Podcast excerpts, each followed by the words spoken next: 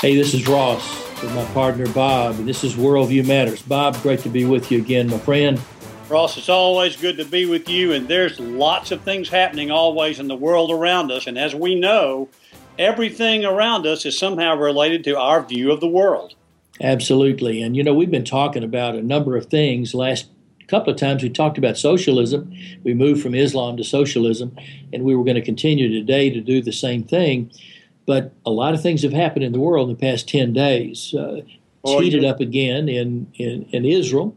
So I thought it'd be a good uh, chance for us to talk about some of the things that relate to worldview as it relates to the Israeli situation and Egypt and all that's going on in the Middle East. What do you think, Bob? Well, I think the Middle East is going to be the epicenter of all that happens in the days ahead and up until the very time of the end of history. Now, you and I both know that uh, worldview affects how people view history. And we are committed to the idea that history is an important uh, topic to discuss, and current events is just history in the making. So, what's happening in the Middle East right now has profound implications for America and for all of our individual lives. You know, if you go back two, three, four thousand years, and you'll see that problems have been occurring in that particular area. That's kind of been the hotbed of problems throughout the world periodically. But in more recent years, you can go back to 1948 when there was a major change in the Israeli situation relative to uh, the, the, the, Arab nations. And then again, well, of course, uh, in 67 with the with the conflict at that point in time, the Six Day War. But you know, now we're seeming to be on the verge of something that parallels that right now. Well, you're exactly right, Ross. Of course, you're referring to the 1948 um, time when Israel was established as a national homeland for the Jews. And this, as you know, was really a, an outworking of the Balfour Declaration that took place in British Parliament uh, back in 1917. I mean, the the the, uh, the British controlled the Middle East, at least that part of Palestine, and they made a promise to the to the uh, the Jews living in um, in Great Britain and really around the world that uh, they would work toward establishing a homeland for the Jews in Palestine. Of course, that became a reality, as you know, in 1948, in the midst of a lot of war and conflict. And that conflict is continuing to this very day. As you and I speak, uh, we're in the midst of a very shaky, temporary, short lived, hopefully it's going to be long lived ceasefire, the most recent escalation of conflict between uh, Israel and Hamas, the the uh, the Gaza Strip, the Palestinian uh, peoples there in the land, and there's been about a couple of weeks of fighting here at the end of 2012, and who knows where it's going to go, Ross? It's it's probably going to not going to be the end of hostilities, is it? Well, it certainly had been for thousands of years, and you, you talk about a ceasefire. Reagan, of course, much later than these conflicts started, but Reagan said trust but verify and I think that's exactly what's happening now with the ceasefire. They say that they're having a ceasefire, but the guns are still in place. Absolutely. And nothing has changed. I mean, the Gaza Strip is is replete with a tremendous amount of firepower. And you know, if you look at the map, the, the Gaza Strip is an it's interesting that the Gaza Strip is along the northwestern border of Israel, and it's separated from where the Palestinians have their have the most of the people who live in the Israeli nation there. Uh, so it's it's really interesting if you look at the geography and look at the politics and look at the risk level to, to see the dispersion of people throughout that land. And you can look at this in a lot of different ways. You've got to look at it from a socioeconomic standpoint, from a political standpoint, a geopolitical standpoint, because it's not just the Arab Israeli conflict. It's really a, a, worldwide, could have a worldwide effect. Uh, and then, of course, there is the religious, which is, I believe, the core of all of what's happening over there. And you're not going to solve the problem simply by solving the geopolitical or the socioeconomic issues that are there.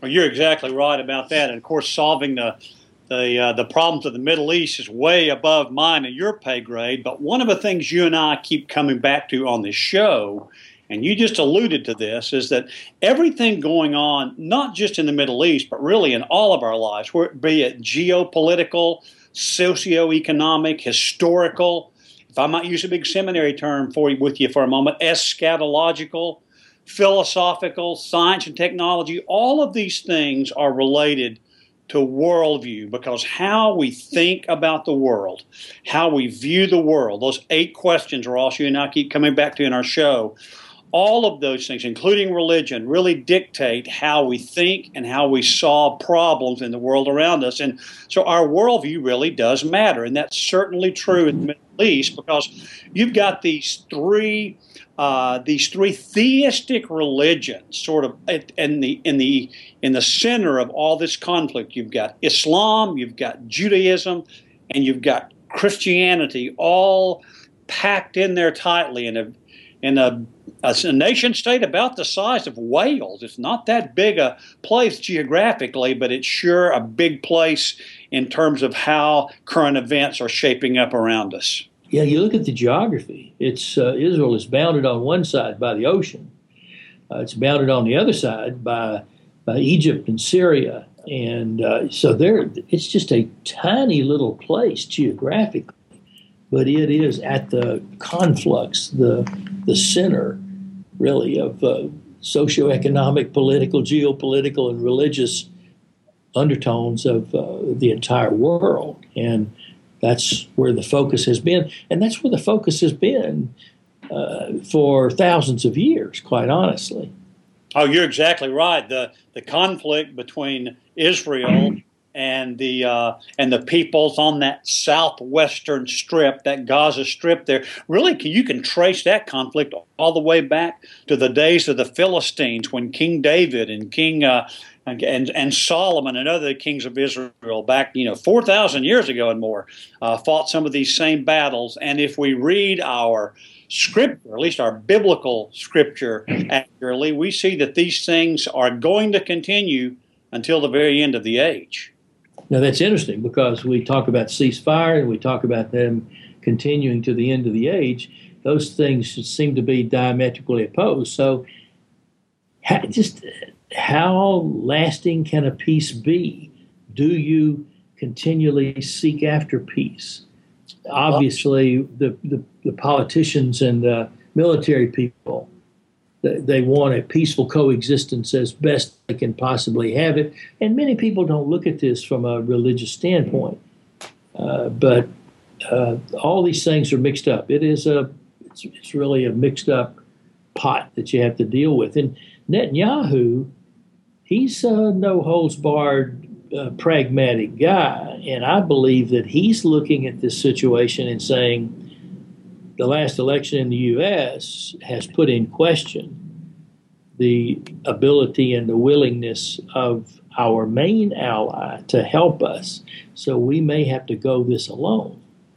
Well, I think you're bringing up a good point, Ross, and it gets back to the center of what our show is all about that you know, worldview does indeed affect political systems and socioeconomic systems. And uh, as of right now, as of the, this particular time in history, the United States is the only substantial ally of, of Israel. Now, that you could argue that Great Britain is in some degree, and some of the other Western European nations might be, but but the United States has been the ally that has stood with them through the formation of their of their nation and through the the hard years of being established as a nation, and we continue to be their primary ally.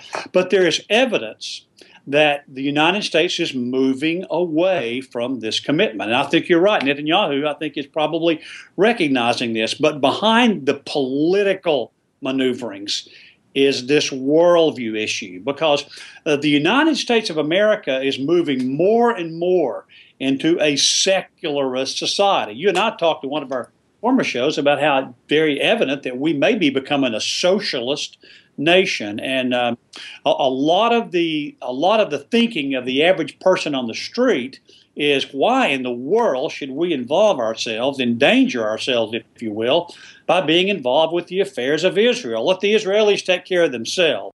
as you and I both know, uh, the USA is the really only substantial ally that that Israel has, and yet, it, but it seems like that that uh, we're moving away from that. We're moving more and more back to our classic isolationist position. And it seems like as our as our nation becomes more and more secular, more and more committed to uh, to what's best for us, and maybe not as involved or informed or committed to what's going on in the in the world around us, that might continue in the days ahead.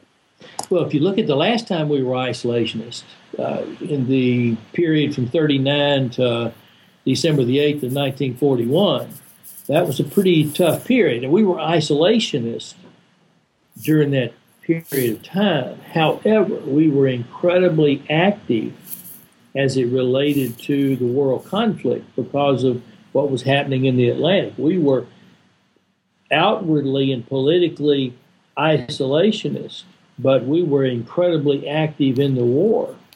Of course, the Lend Lease came along during that period of time. Now, if you compare that period of isolationism with today, I think you would see a totally different uh, situation because we we do have a similar problem in that Iran is building up all the time, and Iran is going to be providing arms, no doubt, to the Arab nations as it relates to Israel. And the well, Gaza Strip is being fully implemented through Iranian war war efforts and war materials. Well, I think you're making a great point, and, and I, th- I think to, you know to, to move back to the the center thrust of what we're talking about, how worldview is in the middle of all this. During our during our shows when we talked about Islam, we, we mentioned the fact that the Islamic world really is divided into into two worlds. There's a most most Muslims would call themselves moderates. They, they might believe in jihad, but for them it's more of a, a peaceful jihad. Whereas there is a, an increasing movement toward an extreme view of Islam, and uh, where jihad is not looked at as a peaceful jihad, but as a as a, if necessary, violent jihad. And of course, when they the jihadists, especially the extremists, when they talk about jihad, they talk about the eradication of the United States, calling us the great Satan, and the eradication of Israel, who they call the little Satan. And I think it's, you know, in we're talking about peace in the Middle East. Is it possible? Well, it depends on the worldview that's going to prevail in uh, in in Islam. If it's going to be a moderate worldview that prevails, there's a possibility that peace for a while could be sustained. However, if the extreme view continues to grow and develop and gain traction there, there's little chance of peace in the Middle East, Ross, at least in the near future. Well, how do you have a peaceful jihad? Certainly, jihad is is in the thinking process, in the documents of the Islamic world. And so it's hard to think that you would have a peaceful jihad. And the Arab Israeli conflict is certainly being fomented, at least from my perspective, by the Arabs.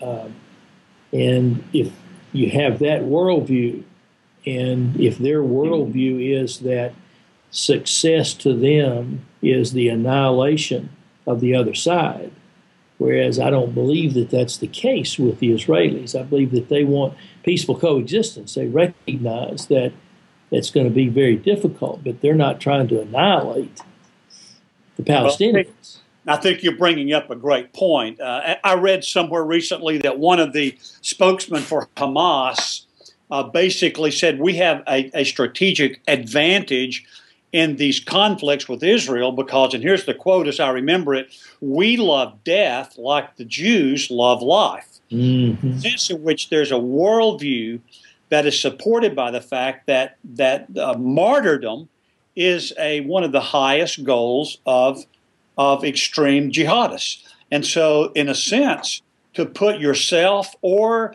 the populace that you're a part of in harm's way, it's not a negative thing. It's viewed as a very positive thing. And so, again, this gets back to worldview, though. And I, I want to keep uh, keep reminding our listeners that we do talk political issues here, but only because we are absolutely convinced that all of the major issues of life, including the geopolitical ones, are related to worldview. And here's a good example of that. Extreme jihadist Islam is committed to martyrdom as one of the ways that you can reach uh, uh, reach uh, uh reach the, the next life, reach uh, reach into paradise with uh, with a sure access to paradise. And we've talked about some of our on some of our other shows about that. So, but Ross, what ends up happening here is you've got these these four or five extreme Muslim terrorist oriented groups, Hamas being one.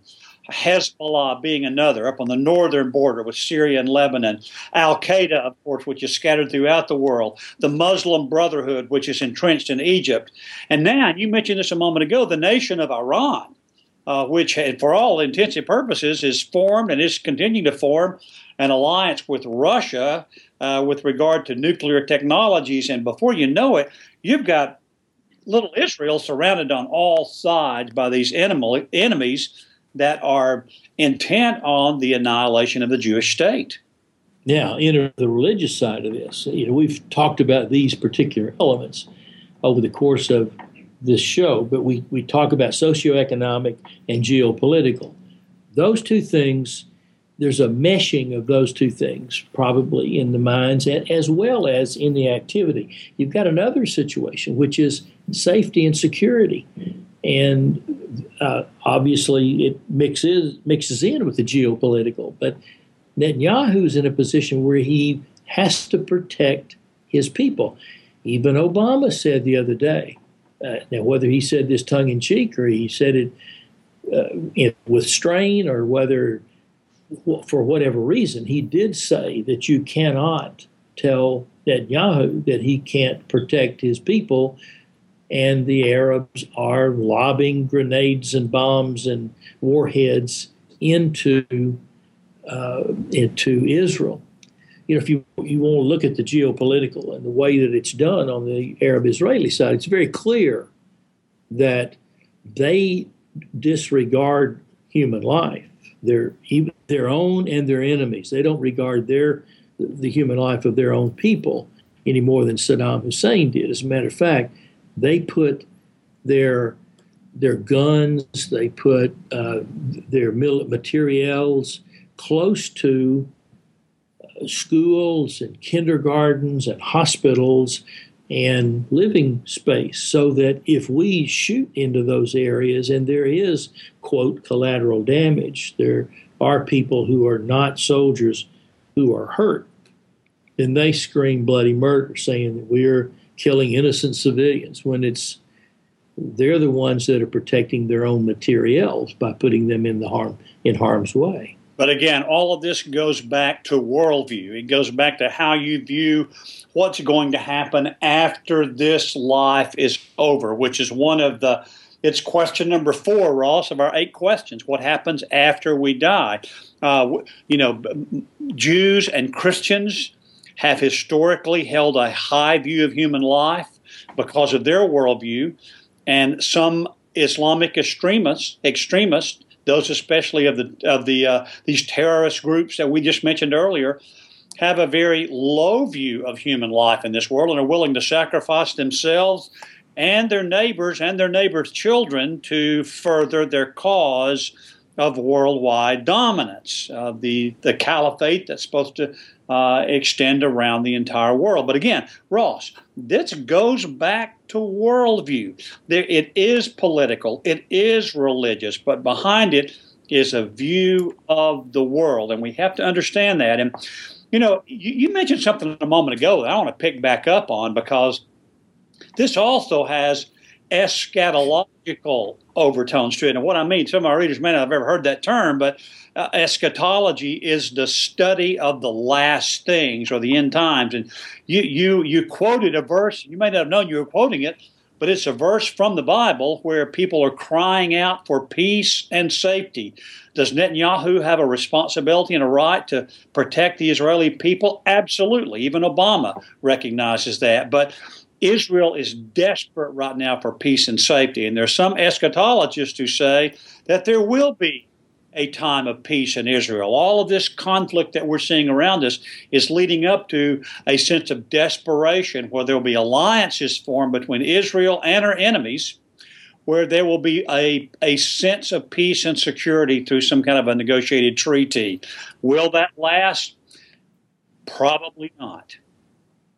Probably. Well, it, it it will not last for any length of time. Either that is a fact or what we read in Scripture is not true. So any peace that comes is only going to be for a time, which is probably true not just in the East, but throughout the world. When you have sinful man, you're constantly going to have conflict. And the attempt by certain people to take over certain other people from a, because of economic situations or power or land grabs or whatever. So you're constantly going to have wars and, and rumors of wars, and those things will escalate toward the end times. well, you're making, you're making, a, you're making a very good point uh, that that selfishness and greed often – um, it, uh, not often, is always the cause at some at some root point of all the wars throughout history. And as long as man is uh, is self protecting and self uh, selfish, we're going to see that continue to happen, are we not? I don't think there's any doubt about that, and certainly that's the sinful man is that way because uh, as a believer, we in, in Christ we do believe that sin comes from trying to put ourselves on the throne, I on the throne, as opposed to Christ on the throne of our life. Well, you know, you're, you're bringing up a point, and maybe some of our listeners are tuning into this show for the first time, and you and I have been very uh, honest and straightforward, candid about our worldview, which is Christian theism. Uh, we believe that that that in a Christocentric world, that is, there's going to be a time at the end of history when Jesus Christ, who came at Christmas 2,000 or so years ago, will come back again at the end of time. But here's what's amazing about that, Ross, is all three of these uh, religions that are at the center of all that's going on in the Middle East, all three of these religions also believe in an end time prophecy. Uh, you know, I was reading the other day about about um, about when when Mahmoud Ahmadinejad, who's the uh, who's the, the the ruler of Iran, when he was before the United Nations, and I've lost track of exactly when this happened, but it was in the last few years. He talked about in the prayer at the end of his his statement to the United Nations. He prayed that uh, Allah would hasten the emergence of the repository and he was talking there, Ross, about the 12th Imam or the Islamic Messiah, the Muslim Messiah. Christians are looking for the second coming of Jesus, the Messiah, the Jewish Messiah to come back. And all of there's hopes in this great end of history, summing up of things taking place in this amazingly small geographic area of our world. Well, we are constantly on the lookout as as Christians for signs which indicate uh, the end times and Armageddon. Uh, we should not focus on that. We're to live our lives, I believe, as as though life will continue forever, but also recognizing that it will end and make sure that we're prepared for that eventuality too. And anytime there's a conflict in the Mid East like this, we always begin to talk about end times. Of course, Peter talked about end times himself, and that was 2,000 years ago. So, in God's clock is different from our clock, and therefore we can't be sure that even though the signs are there, that that this is what we're facing right now in times. You're making a great point. We really have no way of knowing exactly when these end times would come. In fact, I think it was Christ Himself who said that uh, even the Son didn't know the exact time of the of the return of of the of His kingship. Only the Father knew that. But Jesus also said that, and you made this point a moment ago, uh, very very well, that Christians should uh, live as if the Lord you know, would delay for a long time, and we should live our lives with fullness and abundance on earth, living out the precepts of the kingdom. But we should also live with one eye on the heavens. We should also live watchful, uh, looking at these things. And I know a lot of our listeners are Americans, and many of them are Christians, and they're probably like you and I, Ross, wondering what does all this mean? Well, we do. We do wonder what all this means because it certainly can point to something that's pretty traumatic. And I believe that the end times are going to be very traumatic for Christians, non Christians, for the entire world. And, you know, maybe that's something we ought to talk about in the next show. What does that actually mean when we look at end times? And obviously, Revelation speaks to that. It, it's not an easy book to interpret and understand exactly what happens during that period of time, but it certainly warrants looking into and allowing God to speak to us about those uh, that period of time. And well, as of as of right now, there is peace. It's a shaky peace in the Middle East, but we also see all of these armies, all of these, uh, uh, whether they're uh, underground armies or above ground armies, we see all of these uh, these forces arrayed against one another. And as we read, you mentioned the book of Revelation. As we read that book, we realize that one of the things that will happen at that last great battle is all the armies of the world will find a way to gather together in that small little geopolitical area. It's really amazing how so much of the things we're talking about take place over such a small amount of territory but it seems to be very strategic. Let's hope that the peace that uh, Israel and and uh, and the Palestinians have been able to forge. Uh, let's hope that that peace stays in place. It's really interesting. I I sat last night and looked again at that map and tried to put myself in that position.